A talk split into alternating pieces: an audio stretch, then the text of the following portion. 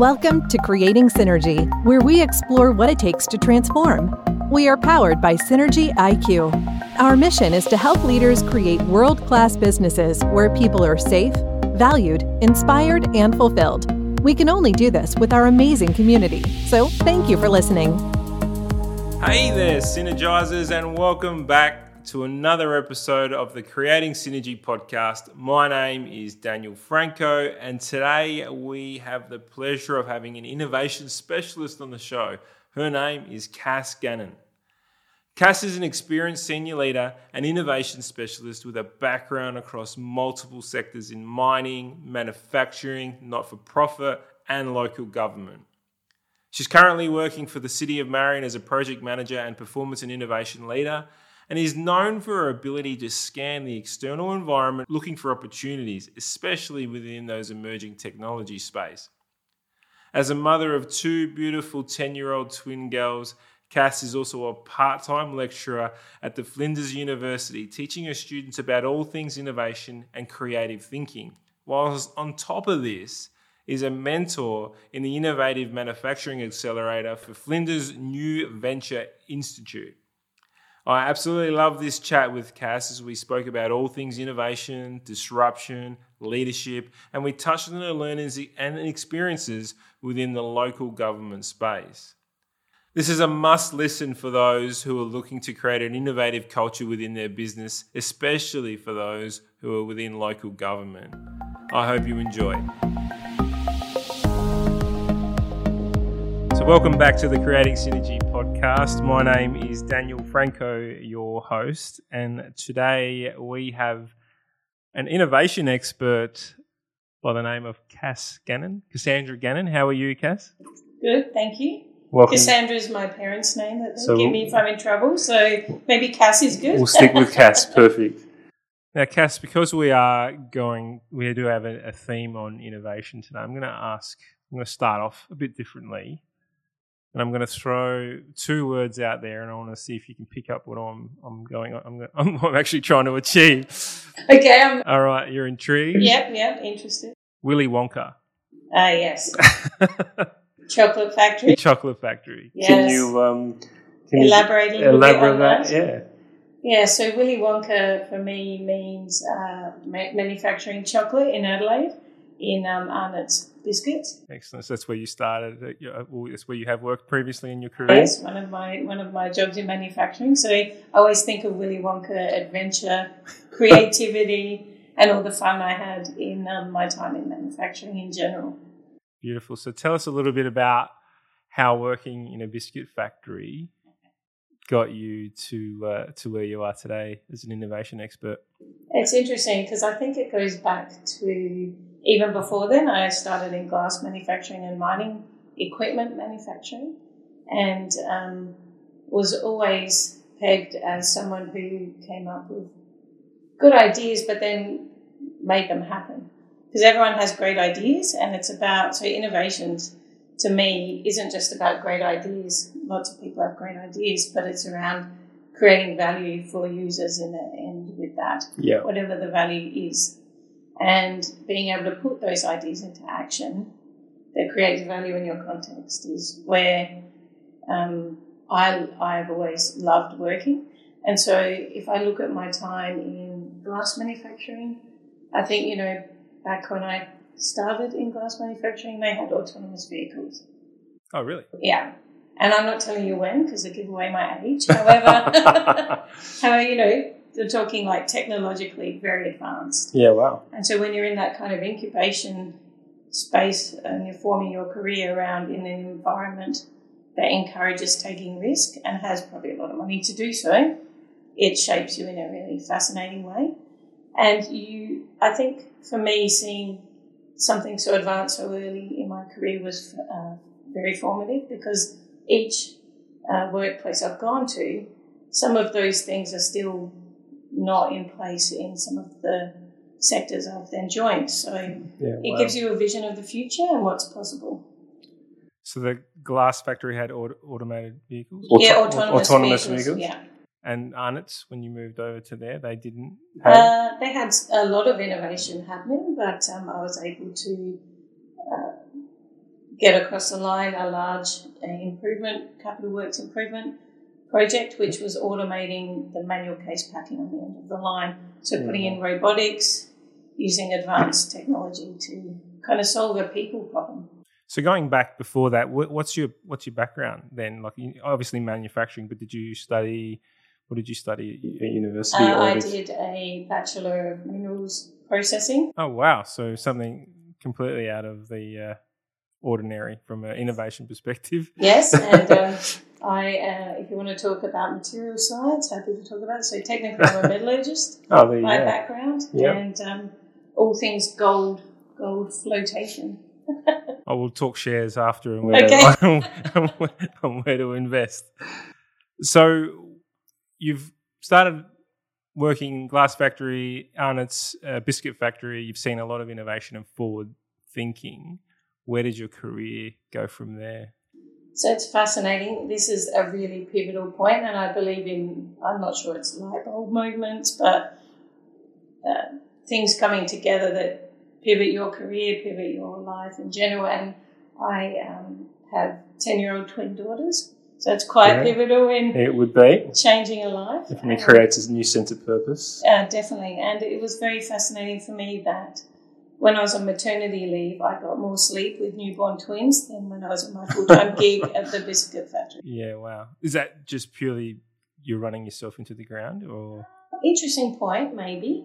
Uh, but it's also being on call, part of okay. the gig I was doing. Yep. I was manufacturing manager there, and so if the line broke down in a twenty four seven operation, yeah, wow. you're the buck stops with you. So. Um, so you, got, so you got a bit of like a break. me out of the room. So you got a bit of a break when you had, had the had twins. The girls, yeah, which which people find hilarious. Yeah, which is a bit odd. Yeah. I struggled. We struggled with one. He, um, he had two. Yeah, singletons are like, eh, touch of the hand. You guys aren't even trying. Absolutely. Just kidding. But um, so with with the girls, I went, mm, how am I going to sustain this going back into the workplace in that kind of environment? Mm-hmm. And I was looking for a much more, I suppose, family friendly sector. Mm-hmm. And my dad has, um, I come from a long line of public servants, and mm-hmm. I broke the mold going into the private sector. so, uh, going looking at my broader family, I thought, well, I'll look around in the government, and I landed a gig in uh, local government. In local government. Yes. And your career took a turn from there then? Yeah, and I think when I reflected, um, it's funny, I actually had a lot of time to reflect when I was at home on maternity leave, and um, I found that in uh, in that reflection, I thought, well, I've had these girls, I'd like to spend time with them, but I also found that I wanted to give back mm. to uh, the broader community. And I thought, well, how can I do that if I don't want to go back into that manufacturing space? How can I transfer skills from manufacturing, being an engineer, manufacturing management background, into another sector. And so I looked at what I had to offer and I thought, oh, lean manufacturing is something people talk about. I've done Six Sigma, yep. all continuous improvement facilitation, all these skills added to oh, it was an interesting opportunity in business process improvement and innovation. Looking uh, just going into your mindset of, of wanting to give back to the community is that something that's sort of intrinsic in you?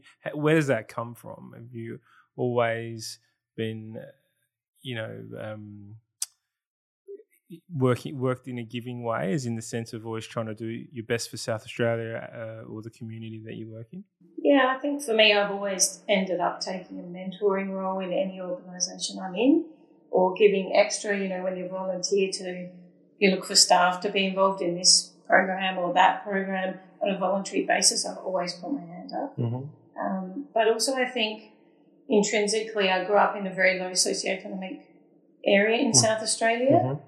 And, you know, at uni, I uh, was a mentor for other students from low socioeconomic backgrounds. So, them coming into the university environment, often I found a lot of my peers at uni in first year had people I went to school with. Yeah. I had not many. No, Even I don't think I had anyone in the stream I was doing. And so I would mentor them in their first few months in uni, teach them some of the skills, you know, connect them in social groups and support networks. What drove you to do that? Like, why step outside of your comfort zone? I think about, you know, how would I feel if I had that? And I did have did- key yeah, people yeah. in my life who, so I think of a year 12 chemistry teacher. Okay. He took on an extra workload so that he we could do year 12 chemistry. Because if we couldn't, I couldn't have gone into the engineering degree I wanted. And there were, weren't enough students for him, for the school to run the program. So he took on an extra workload. And if he hadn't done that, I think there's another, What's his name? Can we, uh, uh, Mr. Wilkie. Mr. Wilkie. what school? Uh, Paralowie High Par- School. Paralowie. So, Mr. Wilkie from Paralowie, is he still there? Do you I don't, You I don't think he is. I've Googled If he's him. listening, Please, thank you so much. And it's interesting too because two other peers in that group ended up doing engineering as well. there you go. So It's amazing. I, like, I've got a few friends that are school teachers, and we often have this conversation on, on how much influence one human being can have on a young child or a young teenager growing up in the career. So, you know, one, one comment can change someone's life, really. This is really important to always be considering the words that we're saying. and be kind, I think. Um, and it also is interesting because that kind of is an interesting segue into another thing I'm doing in uh, lecturing in innovation at Flinders Ah, Uni. So, you're giving back yet again. Yes, yes. So you're so actually going into that, you're at City of Marion now. Yes. Working in an innovation project management space, Yes. doing a lot of interesting things there. Yes, we're implementing a new customer relationship management system for our community. Excellent. It's always a handy thing to have to, to keep track of and get some good data from it. I suppose. Absolutely, yes. And Flinders Uni. So you're lecturing at Flinders. What are you doing there? Uh, it's um, I'm lecturing. I'm part of the innovation and enterprise um, academic team, and I'm lecturing in innovation and creative thinking. Brilliant. So how do you become an expert in innovation? Oh, I don't know. I don't think you can be an expert. Yeah. So that's an interesting term for me. I think you can always learn. hmm I think Well, you we're can always- just build your craft. So I think I'm a practitioner. Like- So what are we what are we teaching these children though? They walk in and we go, righto, we're going to learn about innovation. What are we teaching them? Oh, a lot of it's around empathy with others. So we teach a design thinking framework, Oh yes. and um, we take them through that process. Mm-hmm. where they feel uncomfortable but in a safe environment. So we're asking, you know, um, and it's a mixed cohort from many different discipline backgrounds. Mhm. So you've got first year IT students who you're saying, okay, well, we, um, our uh, course topic coordinator has said, you know, it's a good idea to have a real problem to solve because otherwise you end up with problems like my internet is slow. It's a first world problem, Yeah. not a real world problem. Yeah, yeah. So we're aligned to the UN sustainability goals. And so we ask them to choose one of those to work on. And then we say, okay, we'll have empathy, you know, for quality education or Absolutely. no gender equality, that kind of thing.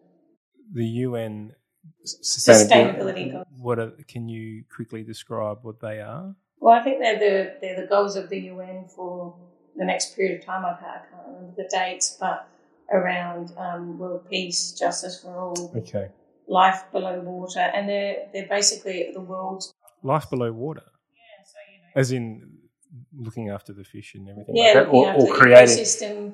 Okay. yeah, no, no. So not putting a glass little house underneath. Could be in an innovative way. Yeah.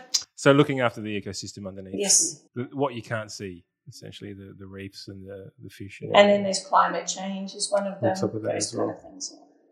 So when you teach to that from an innovation perspective, how does it all bundle together? Well, I think the design thinking framework does that. Does that for you? Okay. Yeah, but you go through a number of phases of diverging and converging. Mhm. So in the problem space, you try and understand that really deeply, and you do that by having empathy with those who have the problem Yeah. and exist in that ecosystem. So understanding where they're coming from. Yeah. And then once you've got that, you converge around what problem you're trying to solve, Mhm. and then you do the same for solution mode. Brilliant. Brilliant. what, in your opinion, what are the most critical factors of innovation? I like to call it, call it creative risk taking. Creative risk taking. Yeah. I like it. So for me, if you can't take risk or calculated really, you need to be able to assess and take risk without too much consequence if it doesn't go right. Because if you just play the safe road, it will never lead Yes. anywhere in it. So being strategic about the risks Yeah. that you take. Does that when you talk about strategic risk taking or creative risk taking, is that require a lot of thought process into actually trying to figure out what we're what we are going to innovate? How do you come up with ideas? How do you where do you um, what's the low hanging fruit to start thinking or creating a culture of innovation? Um, the low hanging fruit for me is something like, for example, at the City of Marion, innovation is one of our corporate values. Mm-hmm. And Yep. so that Makes straight away Yep. puts it as a topic on the table. We have our performance management process aligned around that. Correct. So you have one of our our things in our performance development plans is innovation. How are you living that value? And then we have leadership capabilities aligned to that too. So Brilliant. being innovative and creating a culture of innovation is expected of leaders. Are they so when you say innovation is one of the values, which in my head tells me we, we actually want to create a culture of innovation. So we're we're open to mistakes, we're Yes. open to failure, Yes. we're open to losing money. Yes, public money becomes that's Well, this is the this is the question. I knew that's where you were going to go with because especially in the government space, local government space, innovation can cause uh, well some some uh, financial uh, hardship purely because you might have gone down a path and spent a bit of money and it didn't work. Yeah. Uh, but it's the learnings that come from that. How, Yeah. how do we justify to the community that we want to try something new that may not work? oh that's so difficult. It's Such a difficult question. I think it's about uh, gaining trust. You have to do things on a platform of trust, Mhm. and you do that over time by delivering the basics well and with excellence.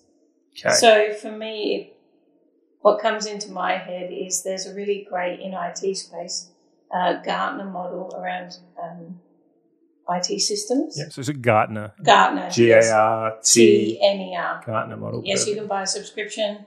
It's amazing. You Google it. It's got Excellent.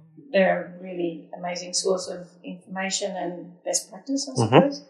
Um, for me, what what they talk about is you have systems of diff, uh, record, which might be your finance system. You have systems of differentiation, which you know you could say assets might go in there or other things, and you have system of innovation. And those systems you should govern in a different way. Yeah.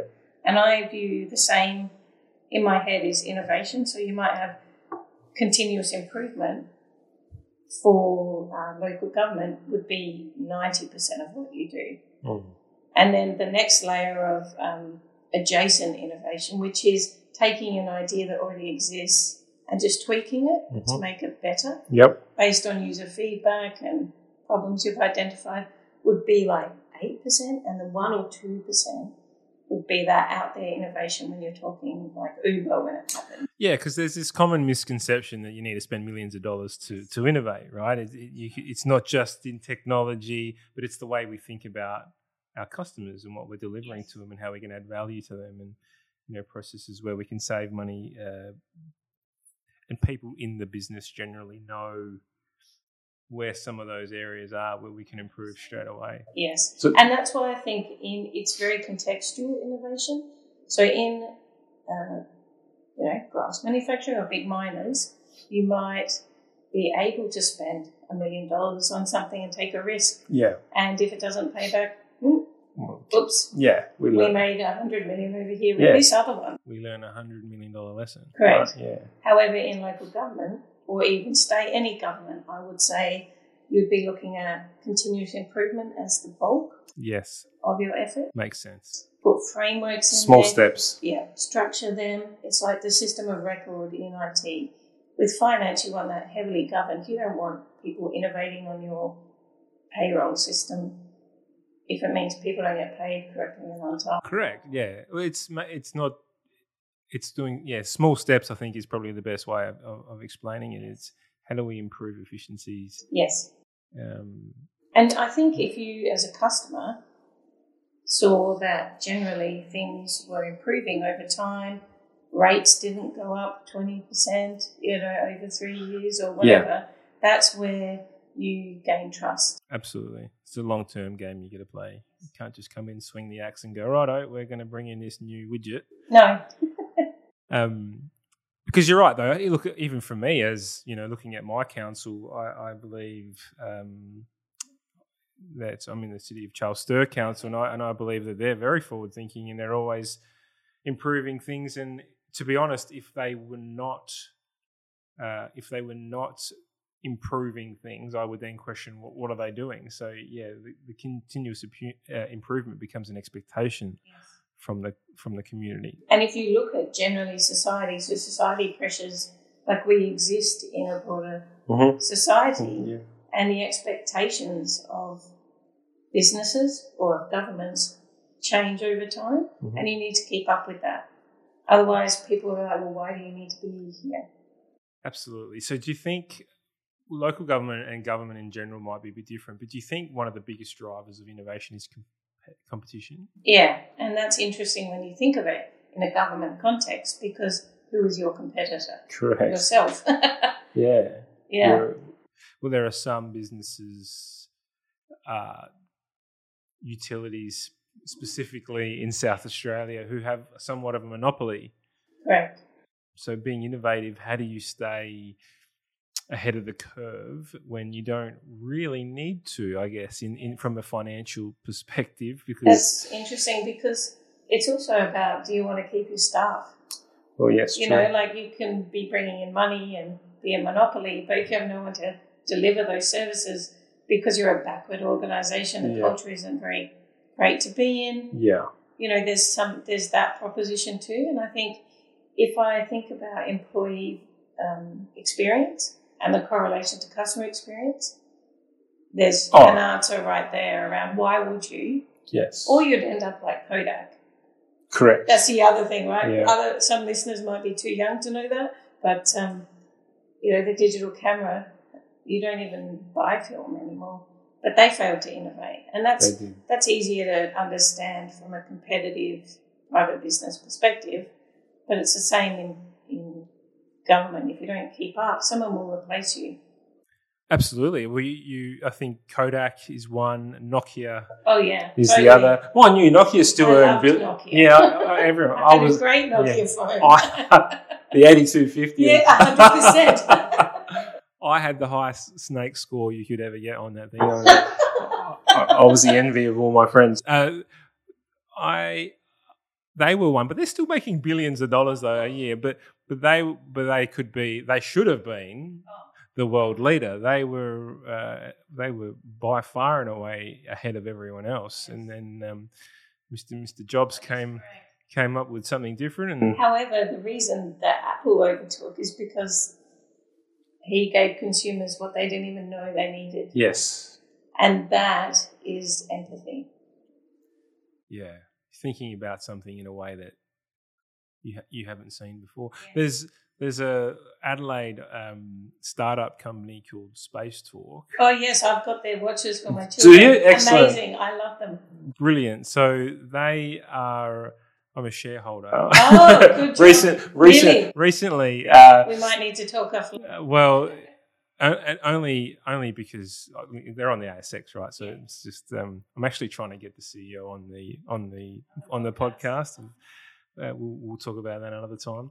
But they, I look at their company, and you know, being an Adelaide-based company and a, and a South Australian um, podcast, we are really interested in what's happening around the world, uh, around sorry, South Australia from a startup perspective.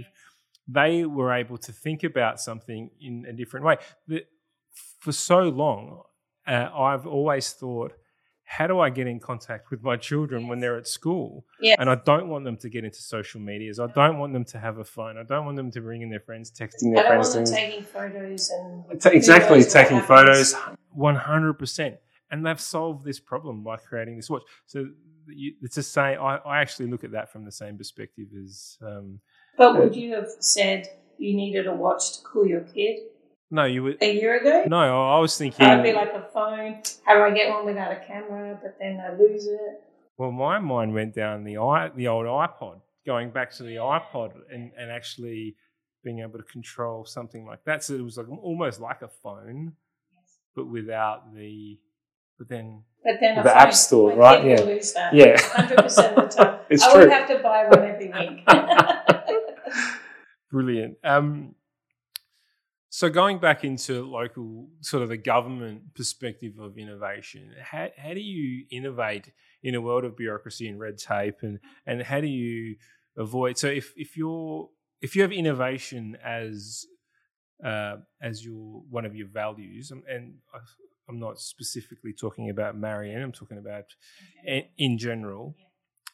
Then to get something over the line, you got to get it signed off 16 times by up up the. Are you being really true to your value of innovation? If that's the case. well, I think it's about how you set it up. So for going back to that continuous improvement piece, Mhm. hundred percent you need governance around those things. But you can set up a framework that addresses that for your entire program, and then you almost it's not a delegation formally in government governance, but you almost de- you can delegate levels of risk that you're happy for people to take, signed off by their team leader or signed off by their manager, and then you let them loose within those boundaries. Mhm. So you create that for the bulk of your program. Yep. And then for the next level, you would think about, okay, well, what business case do I need? What Okay. return on investment are we going to Yeah. maybe get out of here? And return isn't just financial.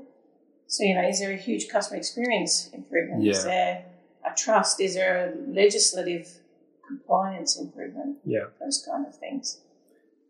So so this is structure stru- so that you can be creative and free within yeah. So it's not a- safety. so it's per- perfect. So I was going to say it's not about just saying you know someone out in the region or whatever it might be who might go try something new and go hey I was being innovative I was living to the values. It's about working within a, a structured. But you structure it so that there's freedom within that. If that sounds counterintuitive, you still you're setting up a framework, but framework gives you boundaries. where you're empowering people to to make choices. Yeah, you give templates, then you coach, and So- that's I think a huge role. So we're empowering people to change small stuff. Big stuff they need to ask questions. Yeah, and I think that's reasonable from a Cost perspective. yeah and a public um, a transparency and public Yeah. funds, and you know we're entrusted with that, so we need to respect that. Yeah. I think if I said to you, "Oh, I'm going to put up a new initiative bid, and I'll uh, get council to sign off on a hundred k where I can just play, do what I think is cool," Yep. I don't think that would sell well on the front cover of an advertisement. No. You know, it No. might sell well, but it wouldn't go Yeah. down well. Sorry. Yeah. Exactly. Yeah. So, looking back at City of Marion or any local government or government organisation or public company or private company that might be at a point where they're saying, righto, I need to innovate. Where do we start? I think you have to start with leadership and culture, and it has to come from the top. So it has to be led from the top, but delivered from the bottom. So there's a, you know, if you draw the pyramid of hierarchy, Mm-hmm. you have like CEO at the top, executive. Yep, the five- the five levels Yep. whatever it might be. You flip that upside down. That's what innovation is about. Okay. So it's you get the the why from the top, Yep. but the how from the bottom. So the the the, the, the larger mass of, of people are they're the ones that understand where we need to innovate more so. Yes. Not the board of directors, not the CEO. They might know the problems that we're facing and the why. It's so important, but you've got to share that so that people get motivated Yeah. to change. Because if it's just because we think it's a good idea, Yeah, well, absolutely. it's not nothing in it for me with that. Well, I think what you said before, it's about starting small, and generally, it's that front line that will understand the small what spaces to start and the small areas to start. What can we improve, do to improve? Do you know how exciting it is when you get a team hmm. of frontline workers to stand up in front of their executive team and pitch their idea and share why it's a good idea, Yeah. why customers think we need it, and what it's going to bring to the business. Yeah, it's a bit like Shark Tank. I'm looking for Totally. twenty three hundred thousand dollar investment for twenty percent Correct. of my company. yeah. That's brilliant. Yeah, that, yeah, it would be very exciting, especially for them because they're they're, they're able to enact some change. Uh, But then you take them through one process like that, and then that filters into everything that they do from there on. Hmm. So then you get this organic growth that just, you know, you create a movement, so to speak. Absolutely. Yeah. So your advice to leaders who are looking to become more innovative is to look at your front line. Is that your advice, or is there any other advice that you would have? I think it's a good start, but trust your people, speak to them, go and walk, spend a day in their shoes. So there's a great, um, I'm not a purist in my approach. I adopt the best, I build my toolkit and I Mhm. adopt the best tool for the Brilliant. situation. So I don't say go and do lean thinking, go and do Six Sigma, you must do um, plan, do, check, act. or Pro cipher chain. There's so many other ways to skin a cat. a It's- hundred percent. But it's about what makes sense for you contextually. Use language that is meaningful in your business. So Mhm. I remember when I joined, um, I actually went from um, manufacturing into the city of West Torrens. Mhm. And starting there, I thought, oh, we can talk about going to Gemba and doing Kanban boards, or we can talk about visual management, and we can talk about going to see and walking a mile in someone's shoes. And you know, it's making the language because if you make the language a barrier, instantly people think, oh, I don't want to ask, I don't look silly. Hmm. So don't isolate through some of that kind of purist. Yes. Well, in a in a, a cult, an innovative culture, asking those silly questions would Is be okay. is, would be welcome, wouldn't it? Yeah, but if you're starting, Correct. Might be still a few few egos floating around. How do you how do you overcome ego? Someone that uh, you put put together a good idea, we put it forward, and it just keeps getting shut shut down, even though you know this is the best idea for the customer. You know, there would definitely be frontline management who would would feel uh, the executives aren't listening to me. How do we handle those situations? I think it's a great opportunity for coaching and development Mhm. because you know you can with enough work and uh, under insight and understanding, I think you can get most things across the line if they make sense. But there could be a point where you certain decision makers have information that you can't have access to. Well, yep. And that's when you have to trust that maybe after a few goes, maybe you need to start again and to challenge your own thinking around what, what you're putting up. I think you're right. I think coaching is a huge part because you think about you mentioned before building a business case, right? Mm-hmm. And asking the frontline management or frontline team to build a business case is for, for for people who may very well be, you know, fitter and turners and welders and whatnot, Mm-hmm. who haven't really got that skill set to build a business. So this is just what we know, need. I can make it. We just need to make, make hundreds of it or whatever it might be. Um, and so we need some cash to be able to do it. How do we get how do we get those ideas across the line? I think um, I always, I always, always, that's, you shouldn't say always, often, Shouldn't say should. no, or sorry, or just, or so many words. I try and strip out of my vocab and yeah. then they come back in. They do. That's what we actually we said it before. Language is such a uh, important thing. Very influential. I feel like I often have been asked in through my career as an improvement and innovation practitioner, well, why do you need an, that role in an organisation? Because does that make them responsible for? Are they the only? Are you saying they're the only innovative Yeah. person? you know, and it's like, well, no. But for me, if you want that skill set in your business and you don't have it, how do you get it? You bring in someone who can set up the frameworks, Yeah. the templates, coach, develop people, build internal capability is always a critical piece. And then, you know, my role is always to do myself out of a role. Yeah, absolutely. That should be Make my yourself internal redundant. gain. Mm. Yeah, ga- that's my long term plan in any organisation. How do I fix this place that they don't need me anymore? well, And set it how- up so how they do- can. How do we add value? Yeah, Yeah, yeah. exactly. And I think I always love. I had a person join City of Marion this last week from one of the other councils I've worked at, and they're like, "Oh, Cass, I don't know if you remember me." I'm like, "100 percent, I remember you." But um, oh, we're still using the visual management board that you talked to us about, and we developed as a team with you six years ago. Yeah, wow. And I'm like, ooh, they said it's completely different, it's digital. I'm like, I love it, but I gave you some kind of permission to play.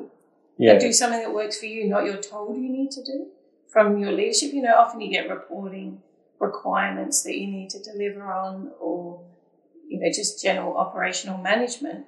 But how do you want to run your team as a team? You can mm. come up with that together. If it's not working, change it. absolutely. So I, I, you make a good point. It's almost like you need a chief intrapreneur within within the company, don't you? So someone who actually is always listening to those ideas and understanding the perspectives of the front line or middle management or whatever it might be, who are trying to bring in new ideas but not actually really 100% sure how to get it over the line. Yes, but has the skill set to work with the people, get the insight out of them, because they have that. Um, and then the skill set to maybe support the business case Mm. being created.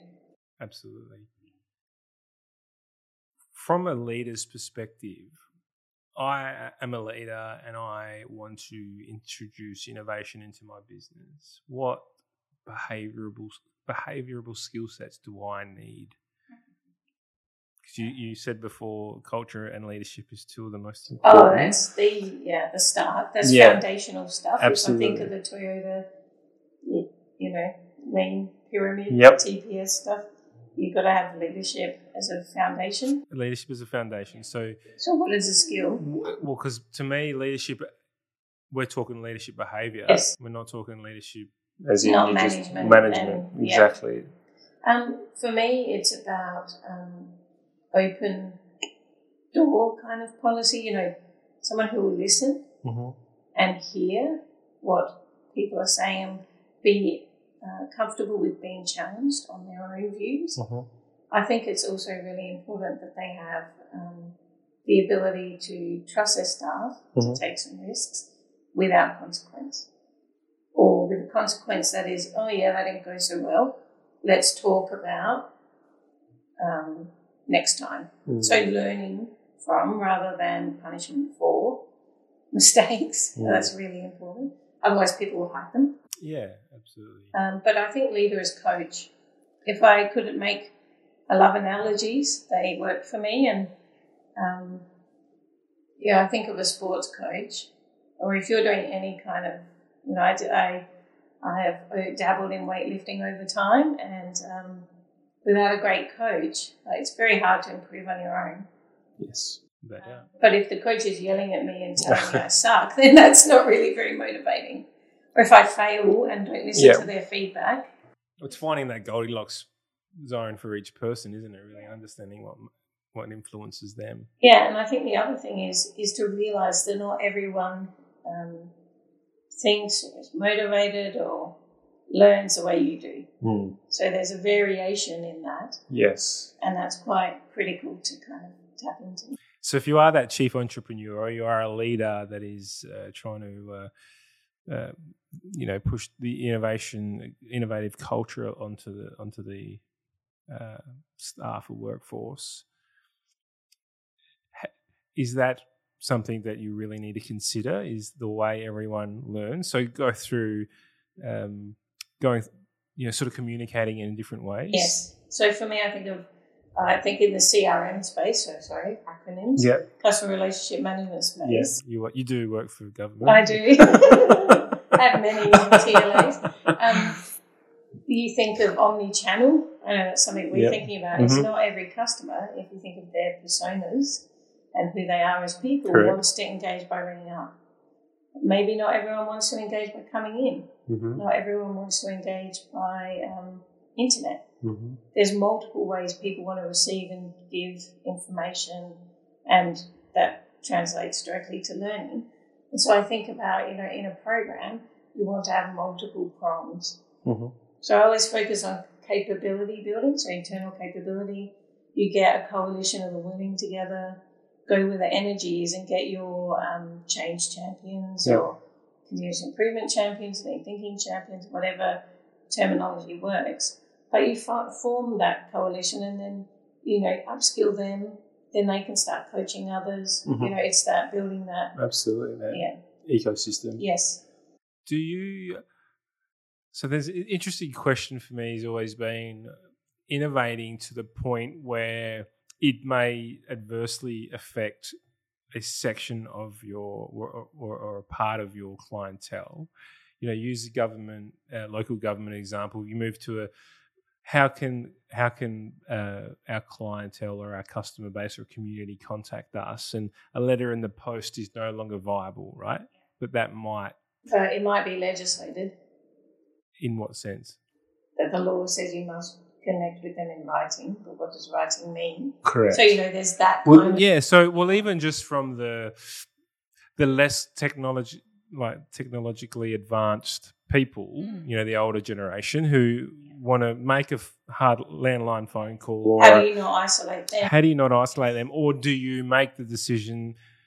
80-20 rule. Most people are yeah. So where does that all fall? You shake. think- She's shaking her play head. there, She's yeah, shaking- those online- Those listening at home, um, ah, it's fascinating because in some in private industry, so say Spacetalk, if I was thinking about their business model and the persona groups they were going after, Mhm, we both might fall into that very nicely. mhm, My mother-in-law probably, meh. mhm. So you can say, ah, I don't need to include Well, that that's a more of a that's more of an avatar thing, isn't it? I'm, I'm, I've got my target market, which is the the young families of the world. Yeah. However, in a government context, we are to serve the community as a whole. But if if if there's a minority group Yes. that could potentially cost the government, you know, three four hundred thousand dollars a year to keep that in place, Yeah, Is that's it- tough. is it worthwhile? Is it? Well, it's about what value means. So Yeah. I think there'd be a lot. There'd be a lot of consideration into that. So, for example, with our our new system, we need to consider that there are people who want to come to the front counter and talk to a person. Yes. It's like in libraries. If you look at, I love libraries. They- I agree. uh, yeah, I love libraries. We'll ask you some book questions later, so that's good. Um, but if you if you think about that, when uh, a lot of the libraries in South Australia moved to uh, radio frequency identification, so RFID tagging and auto kind of self check in and out, they still offer, but to a reduced capacity, the ability to um, go and speak to someone, get them to check your stuff in and out. Yeah. But they might do it in a mobile way. Mm. So it's more efficient for government, but it still feels and meets the customer need, which is I can talk to a person because I might be quite isolated at home and coming to the library is where I connect. Yeah. Speaking to another human. Yeah, and I think that's about what's the value we bring as a sector, and that's not just efficiency with ratepayer money or whatever, but it's Yeah. When um, I'm just thinking about competition and looking at We're very competitive, council to council, just saying. not really. well, it's funny because do, well, that's going to be my next question. Do, it's because because people can live really where they can afford to live, and some councils, you know, you look at the Burnsides of the world and and, and whatnot, might people just can't choose to live there because they can't afford to buy in. You can't move councils unless you move physical property. So yes, well, that, that's you can't choose who your council is at the moment. Unless, well, come. well, you you can choose your council if you choose to live in this. If I, from a suburb perspective, Yeah. I want to live. yes, Um, so with that being said, are councils sharing ideas? A hundred percent. So Yeah. really fascinating question because when I came out of private industry, where, um, for example, you know, I couldn't go down to Smith's Chips, who made chips, as an employee of Campbell Arnott's, who made chips at the time, Yeah. and say, Yeah. "Hey, how are you doing with your Yeah. efficiency?" Nike Adidas. That Yeah, yeah, no that's way. right. Yeah. However, I went, oh, we all do similar things. Like I think we've got the Local Government Act, which kind of determines what bare minimum you do, hmm or you're legislated to do. But then there's other optional services that get uh, sponsored or paid for by council, and they can be quite unique, you know. But there's a broad brush. We have libraries, do rates, we do rubbish collection, you know, Mhm. things like that, playgrounds. Um, but I thought, wow, none of us are direct competitors, so why not connect? And it was interesting because at the time, someone else came out of, he actually was in the armed forces and he joined another local government organisation and we got connected by, we did a course at the UniSA, and we did a lean leadership course. Mhm. And the facilitator connected us there. I love connections. Yep. So good. People collector, just like me. A hundred percent. Especially in Adelaide, so great. Yeah, it is. So that was my like UniSA lean connection thing. Um, but we formed, we started up uh, the local government continuous improvement network, and that was about mm, has to be about eight years ago, eight or nine years ago, and they're still going nowadays. Brilliant. I was a chair for the first two or three years. Yeah. Then I left the sector briefly and dallied in not for profit, um, and then rejoined the sector. But that's a platform for sharing because why reinvent the wheel? So, and what happens is there's and there's a, a similar network for IT professionals. Brilliant. There's networks like that all throughout local government, and I think the thing we do really well is collaborate because you cannot afford for each council to have an expert in this, an expert in that. So, if a council does have that, how can you leverage? It means everyone wins. It's we're doing it for South Australia. That's right. And I think the other amazing thing about Marion is that, and you'll be glad to hear this as a ratepayer of Charles Sturt, we've got a collaborative partnership with um, City of Charles Sturt and Port Adelaide Enfield, Mhm. and we work. We've got shared resources across there that are actually yeah. employed under the banner of three councils. Oh, brilliant. Mm. That's new, is it? Oh yeah, it's quite innovative in itself. I wasn't That's great. involved in setting that up, but I'm very happy to be a part of that ecosystem. So everyone chips in a little bit of budget, and is that how it kind of works? yeah. Who do, who do they answer to?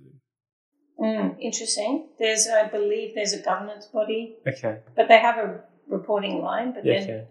uh, dotted line. So it's like a matrix structure. Yeah. of- Okay. And I think it's moving towards a future of work where the hierarchy thing doesn't quite, you know, you have teams of teams forming around problems rather than, oh no, I'm in this team, so I'm only do this stuff. And it's about, for me, it's about future, and that's the way it feels, where, Yeah. what we're doing.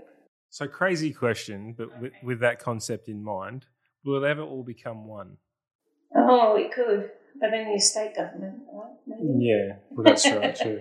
I think you can be bigger. So, Mm. you know, I think we have 68 Yeah. for governments. Yeah, but, so- um, Well, you've there's been a lot that's combined previously. Like Charles Sturt is the perfect example of where two two councils have Yes. two or three. and councils. Woodville, West Torrens, Yeah. Yeah. Yes. Correct. out north, Salisbury Green, Elizabeth, made Playford. But I think you could. This is so for me. I've, I've since joining the sector questioned the three layers of government we have, and I think COVID's really shown how we're loosely coupled countries. It's Mhm. really fascinating. Yeah. Um, but with that three layers, local government is called local government. So there's the risk of becoming too big, and there's a tyranny of size in that, I think. Yeah. That's true. So how do you serve a population that's so diverse Yes. if you become too big? That's so true. the entire state of South That is Australia, true. you know? Yeah. Especially from a properties perspective, how do you keep your yeah? Yeah. That's interesting. It's a that's a bucket of uh, bucket of worms. That one there. Oh yeah. moving back to sharing ideas, you, know, you talked about the three councils sharing ideas, working together, local councils connecting. Um, you know, and you chaired that. what- Sorry, what was the uh, continuous the continuous network. network, uh, across councils? And then looking at the private companies which are in very much competition, keeping to themselves. Then you've got someone like Elon Musk who is just saying, "Here's the patents for my cars. I'm actually in this for the better of the human race." From a position of being financially very secure. Well, yes, he is, but isn't ultimately his purpose what we all should be doing? In the sense that if we're actually if we have a product like using an Adidas Nike example, there's no real like we're a competition. We're only putting clothes on people's backs. Yeah. Right? Like that, that's a very sort of naive way of looking at it, but that's what we're doing. But from a the humanity perspective of putting people and colonizing across the universe and and whatnot, and coming up with the technology to be able to do so, and uh, for the green for the environment, we're creating batteries that Yes. uh, And we're thankful for what we have. yeah, aren't emitting um, pollution, and then the battery that he that, that Tesla brought into the the state as well when we had that blackout. All these sort of things. He's just saying, here's the here's the the, the specs for it. Go and build it. Why aren't more businesses doing that? Why aren't more businesses connected to their purpose of and vision? And, I think it's interesting because I think what you're talking about is social enterprise. And so, you know, profit for purpose. And when I was in yeah, not for profit, so that term isn't great because it says uh, we can lose, it almost says Yeah. profit's a dirty word. yes, But where there's a margin, there's a mission was this tagline of our CEO. And so, you know, if you if you continually lose money, lose money, lose money, you go out of business and you can't fulfill the mission you have. Correct. Well, you, well, you're only you, you're bounded by your level of thinking. Yes. And you're bounded by, oh, I can't pay any staff to deliver these hmm. services. So now the most needy go without because this money's being wasted in an inefficient kind of administrative Yeah. process or something. Agreed. So I think more companies are.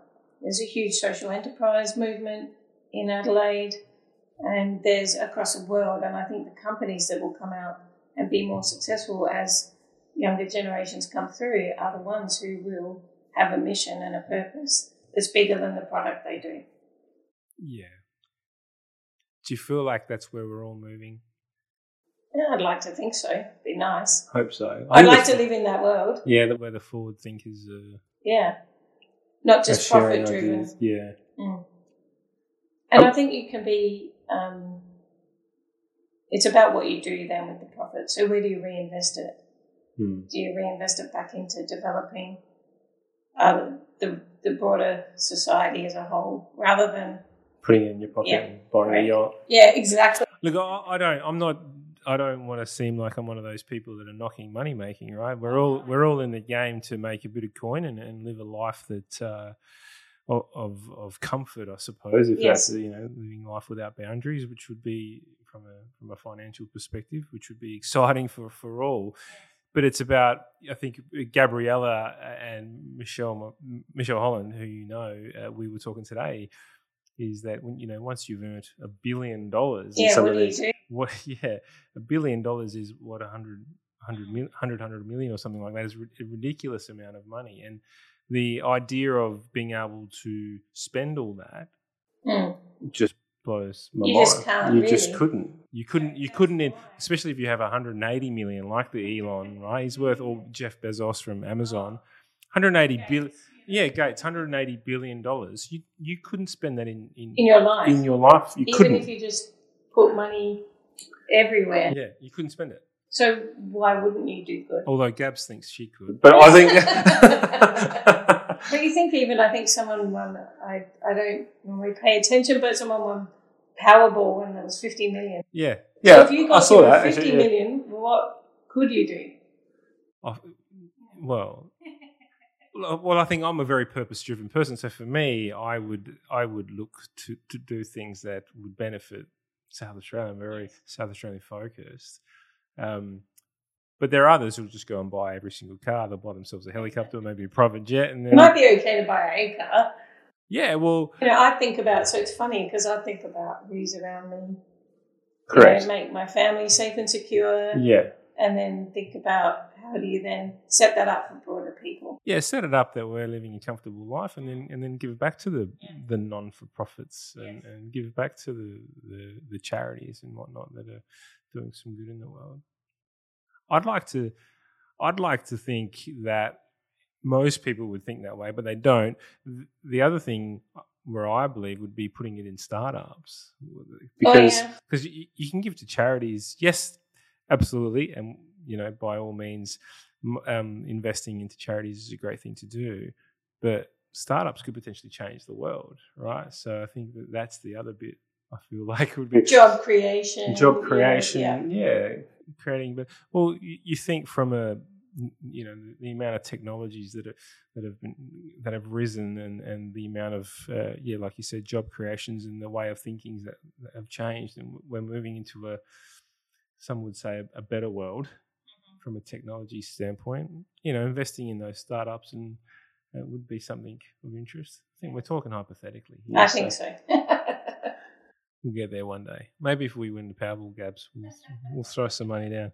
I'm not really a gambler. No. I'm calculated risk. Okay, Yeah. what's my return likely? Yeah, I'll the odds are not in favour for Powerball. No, it, the, the whole system seems ludicrous. You you you can get six numbers, but then one number you rely on one other number. Like it just doesn't make sense.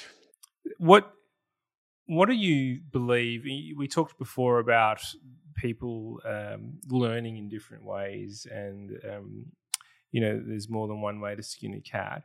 When trying to influence a business about moving towards a new innovation, or even trying to influence the business or leaders above you, so managing up, what are ways that we can influence uh, to, to, to, to lead us towards continuous improvement and innovation?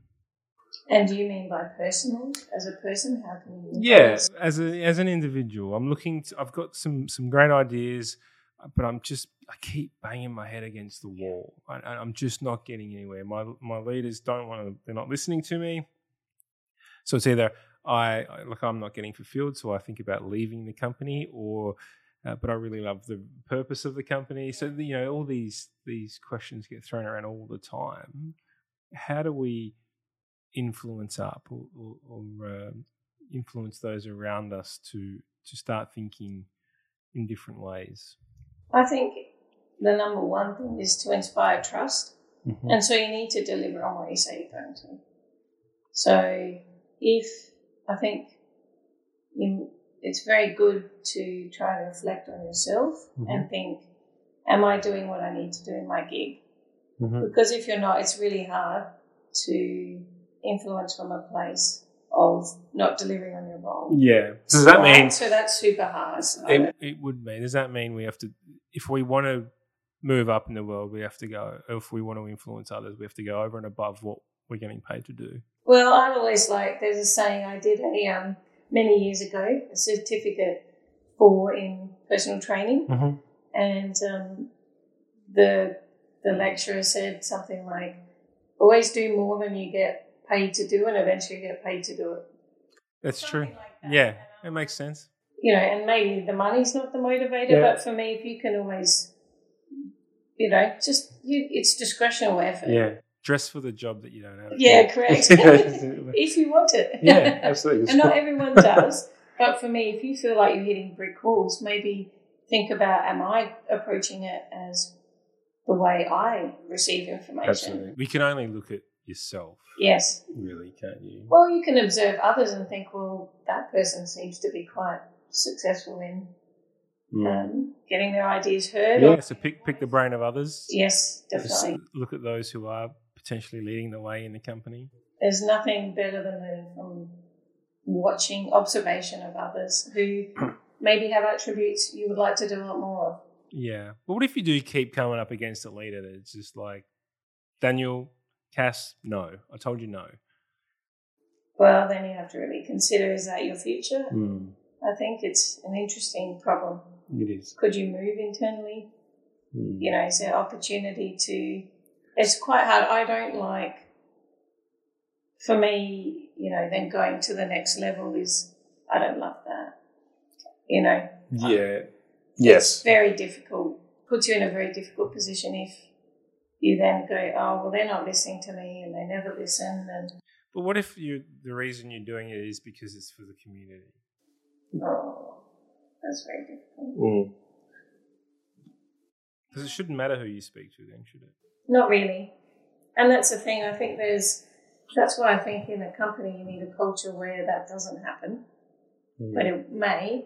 And if you have systems in place where you have people who might be go to people for ideas and, you know, you have the innovation person in place or a coach in place, you're champions, they can help support you and they're an alter- alternate voice. Mm. Uh, and often it's good to recruit people from the outside of your department to maybe get them across the line or a peer Yeah. of your leader. You know, talk to them about this is what I'm thinking, and then maybe try and orchestrate some kind of discussion around that.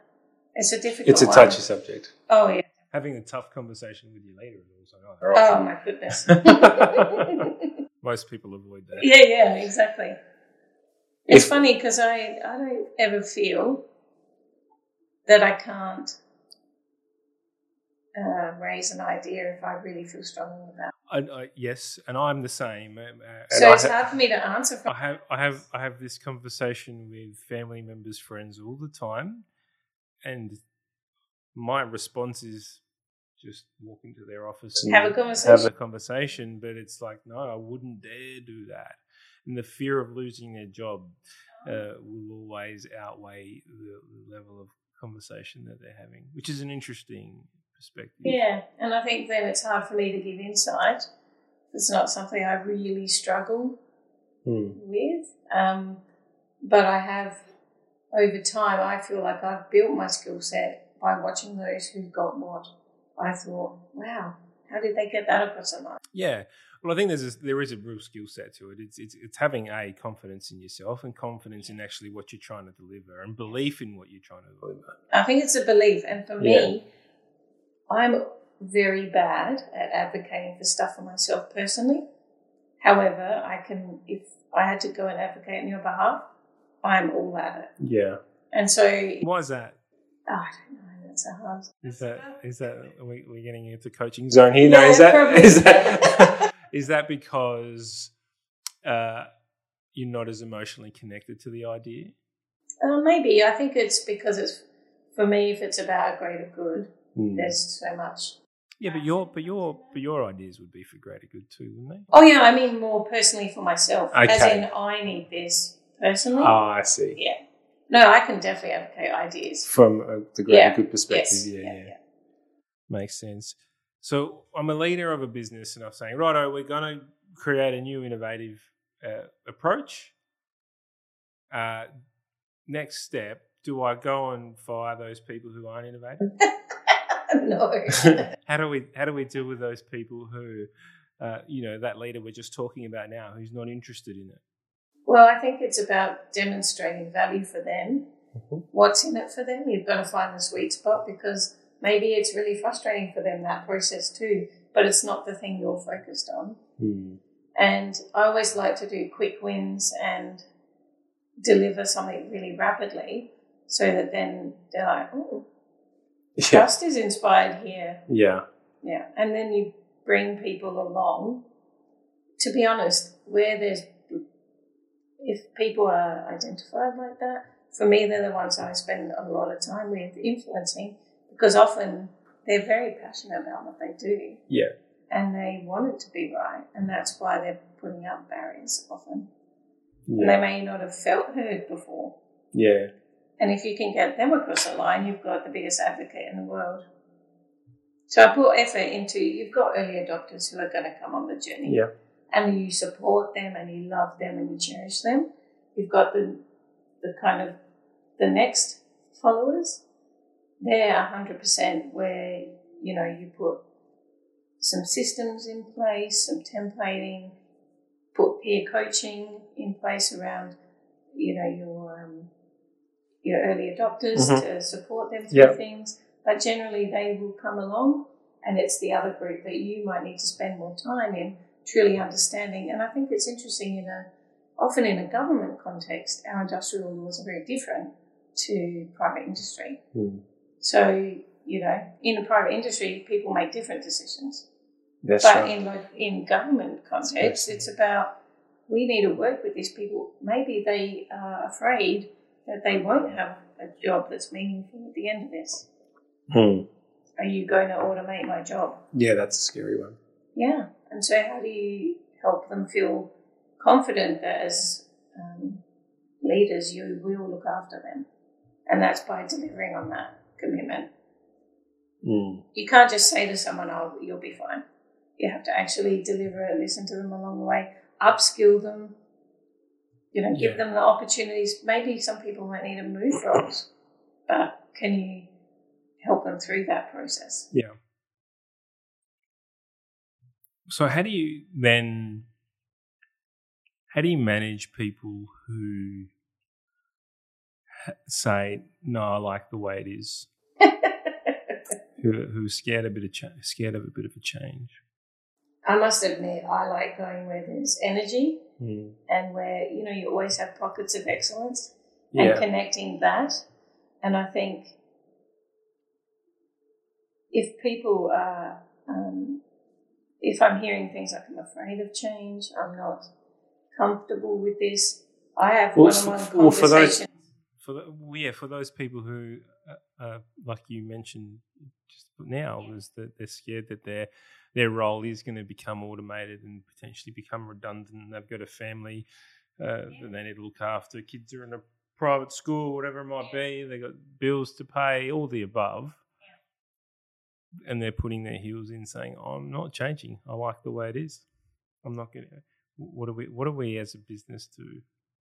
I think there's a lot of work you need to do with their leaders. Mm-hmm. around understanding because usually as an improvement practitioner your skill set is around improving and working on the business Mhm. not executing with excellence so if you look at the areas you're talking about are generally um, in the execution streams where delivering services consistently with efficiency and effectiveness over time Mhm. not working on the business. And so often leaders in that space cannot feel confident with leading their teams through that.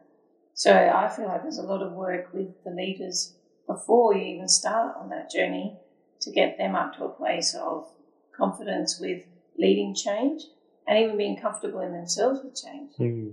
Because I must admit, when the IT team want to take my laptop and re-image it, I don't want that. Yeah, I like don't- my. Yeah, I don't want that change. I like the way it is. And I feel like I embrace change, but there's levels of people. Everyone has a different change. up. Well, because it, yeah, th- th- it means that you're gonna. There's a bit of extra hours there. You're gonna have to put back into it. Yeah, but but but you don't stop. You don't put your heels in, do you? No, no. Yeah. I, so there's a difference between not liking change and going through with it anyway, and completely saying no, I'm not doing this. Yeah.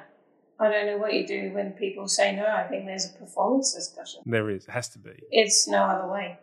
And um, Well, because particularly in a government sector, we have no forced redundancies in our Yeah. enterprise agreement. And so, you know, but as, as an employee and an employer, do you want to be in that relationship space? It's probably not ideal. Mm. So it has to be a performance discussion. yeah, most definitely. I don't like that as an answer, but I think at the end of the day, you end up.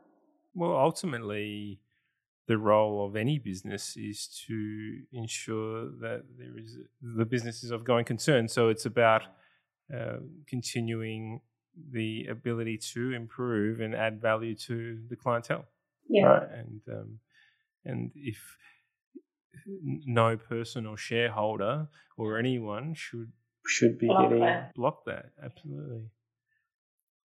We are. Uh, I'm really. We we are a cultural and strategy leadership and uh, change business consulting, and and we we do a lot of work with businesses in sort of that workforce management space. When looking at innovation and, and trying to actually acquire people with the right skills, is there an opportunity to train and educate and develop the people existing? Oh, 100%. I think that's um, some really interesting stats out of my um, my lecturing work is that you know, for example, with creativity, I'm, I must admit I thought I wasn't particularly creative because I didn't do visual arts, but then I did some creativity kind of tests, and I'm like, oh, oh. but there's more than one type of creativity, and we often think of it in one dimension. Mm-hmm. Um, but there's some statistics that at two years of age, 98% of humans will test at um, genius level for creativity. Mhm. By 31, only 2%. Oh wow.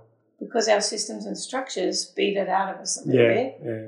Um, you know, education, um, and that's an interesting thing too because we're putting flipping education on its head is what um, we like our, our topic coordinator likes to talk about because we're doing experiential learning, not just lecturing and content delivery. So we're doing learning by doing in Yeah. the classroom environment.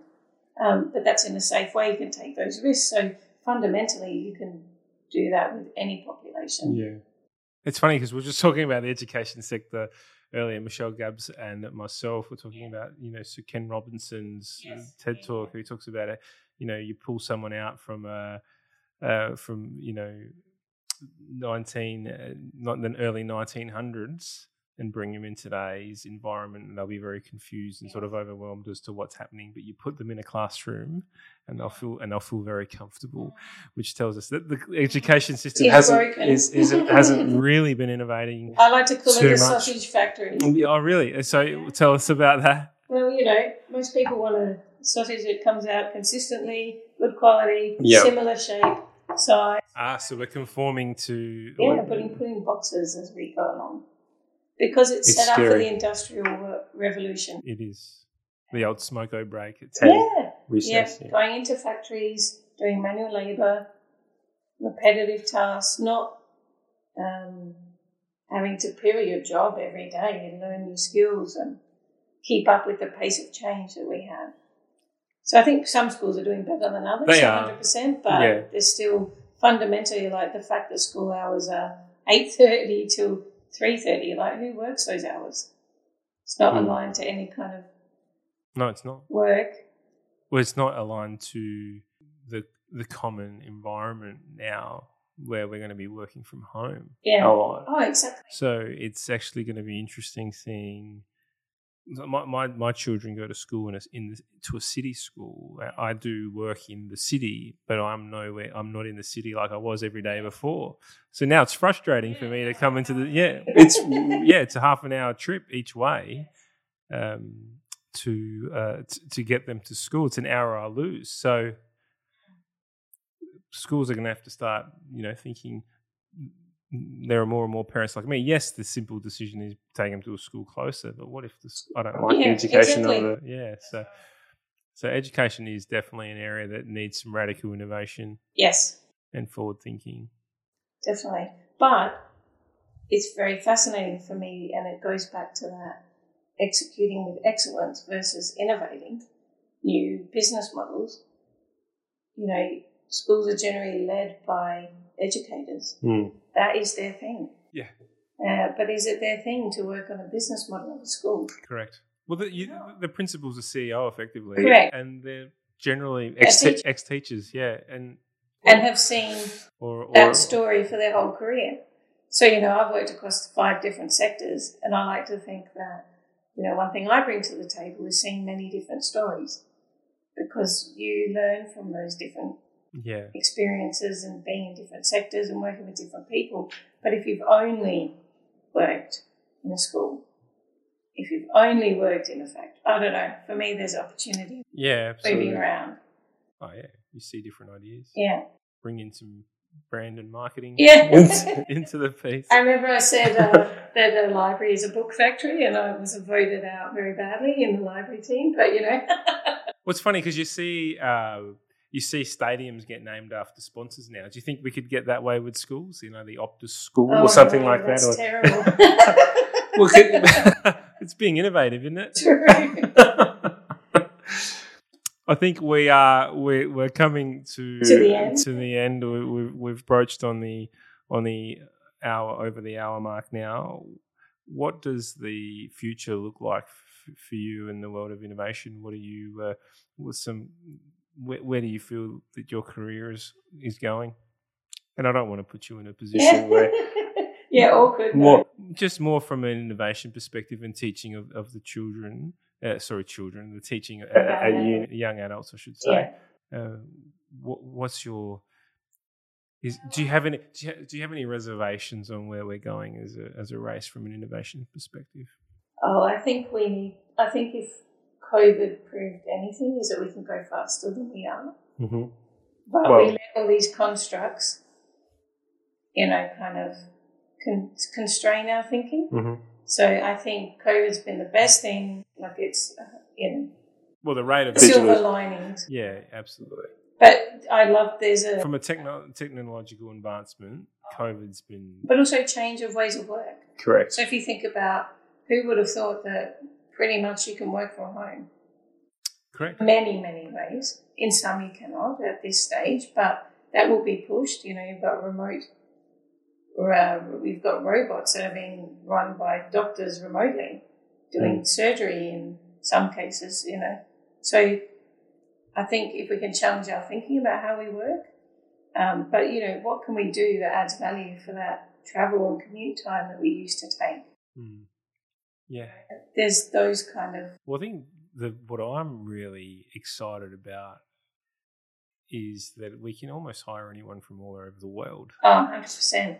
I think about who's competing for roles now. Anyone can. Anyone can. And, you And- know, and to what be that- honest, what- I did Google. I'm like, oh, Seek, search, work from home only jobs. Yeah. they look like? Is that an option on Seek? Is it work from Yeah. home only? Yes, now. There you go. Yeah. And, And so, would never have been the case. no, and so that also means that your business could potentially be anywhere. Yeah.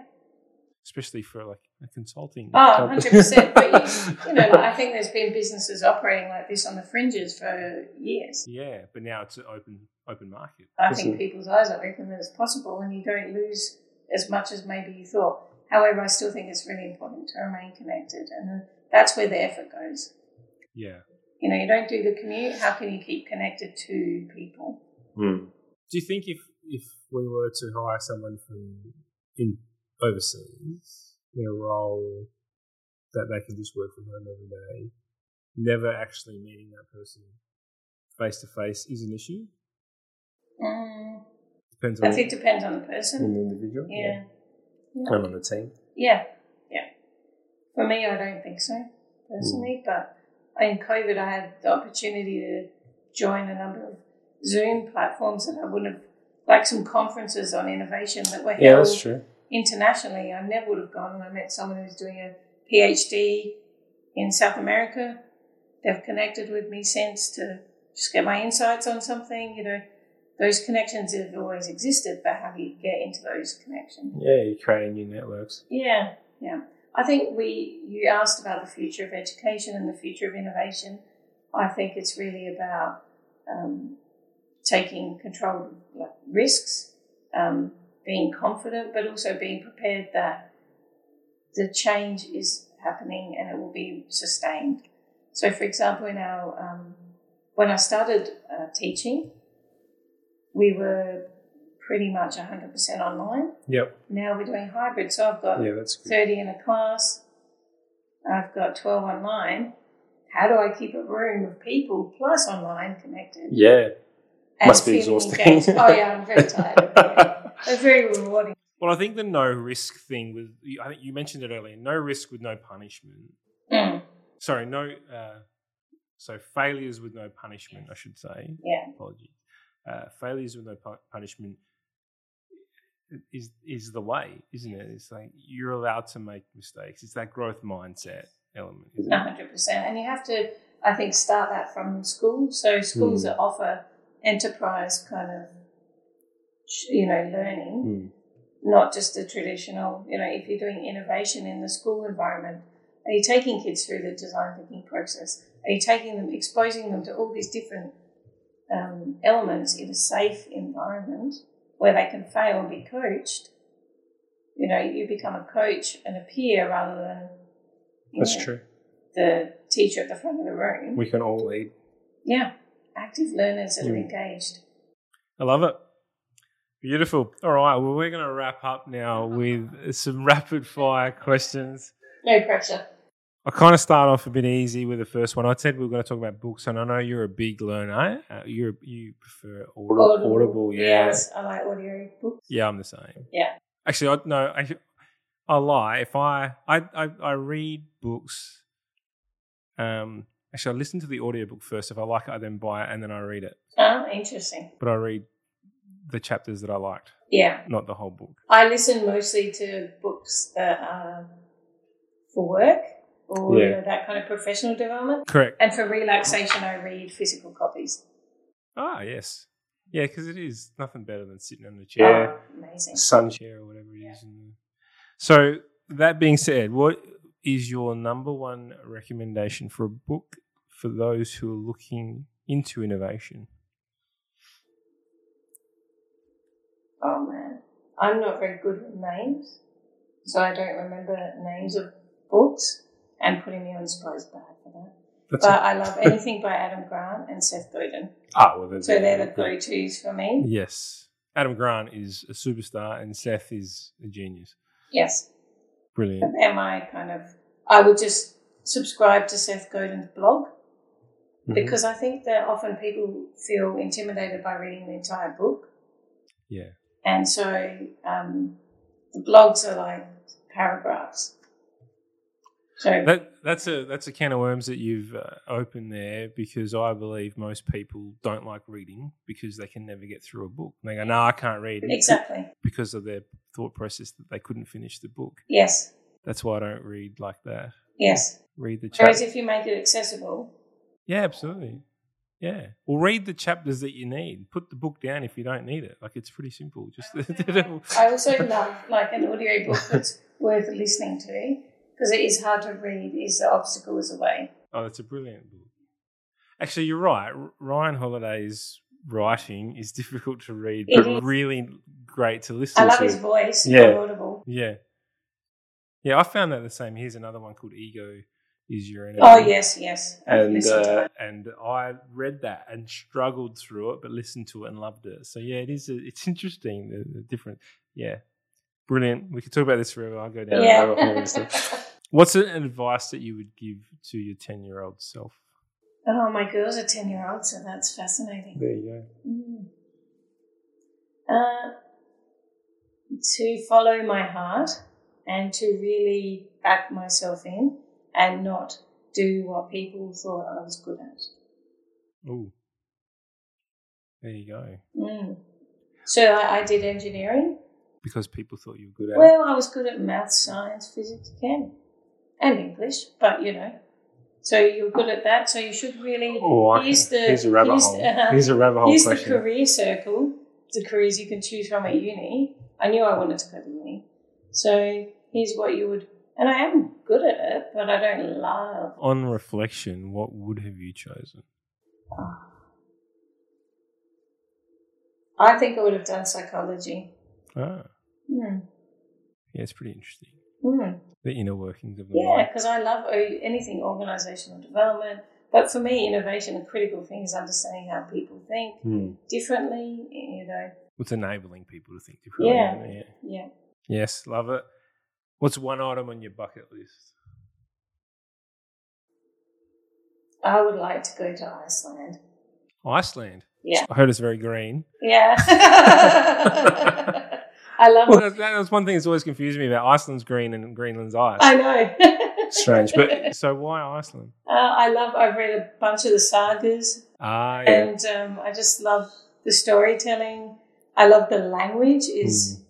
Unbelievable. I watch a lot of the Nordic noir, so you know, Yeah, yeah, and it's yeah. in subtitles. You have to read, so you know, Brilliant. yeah. Iceland.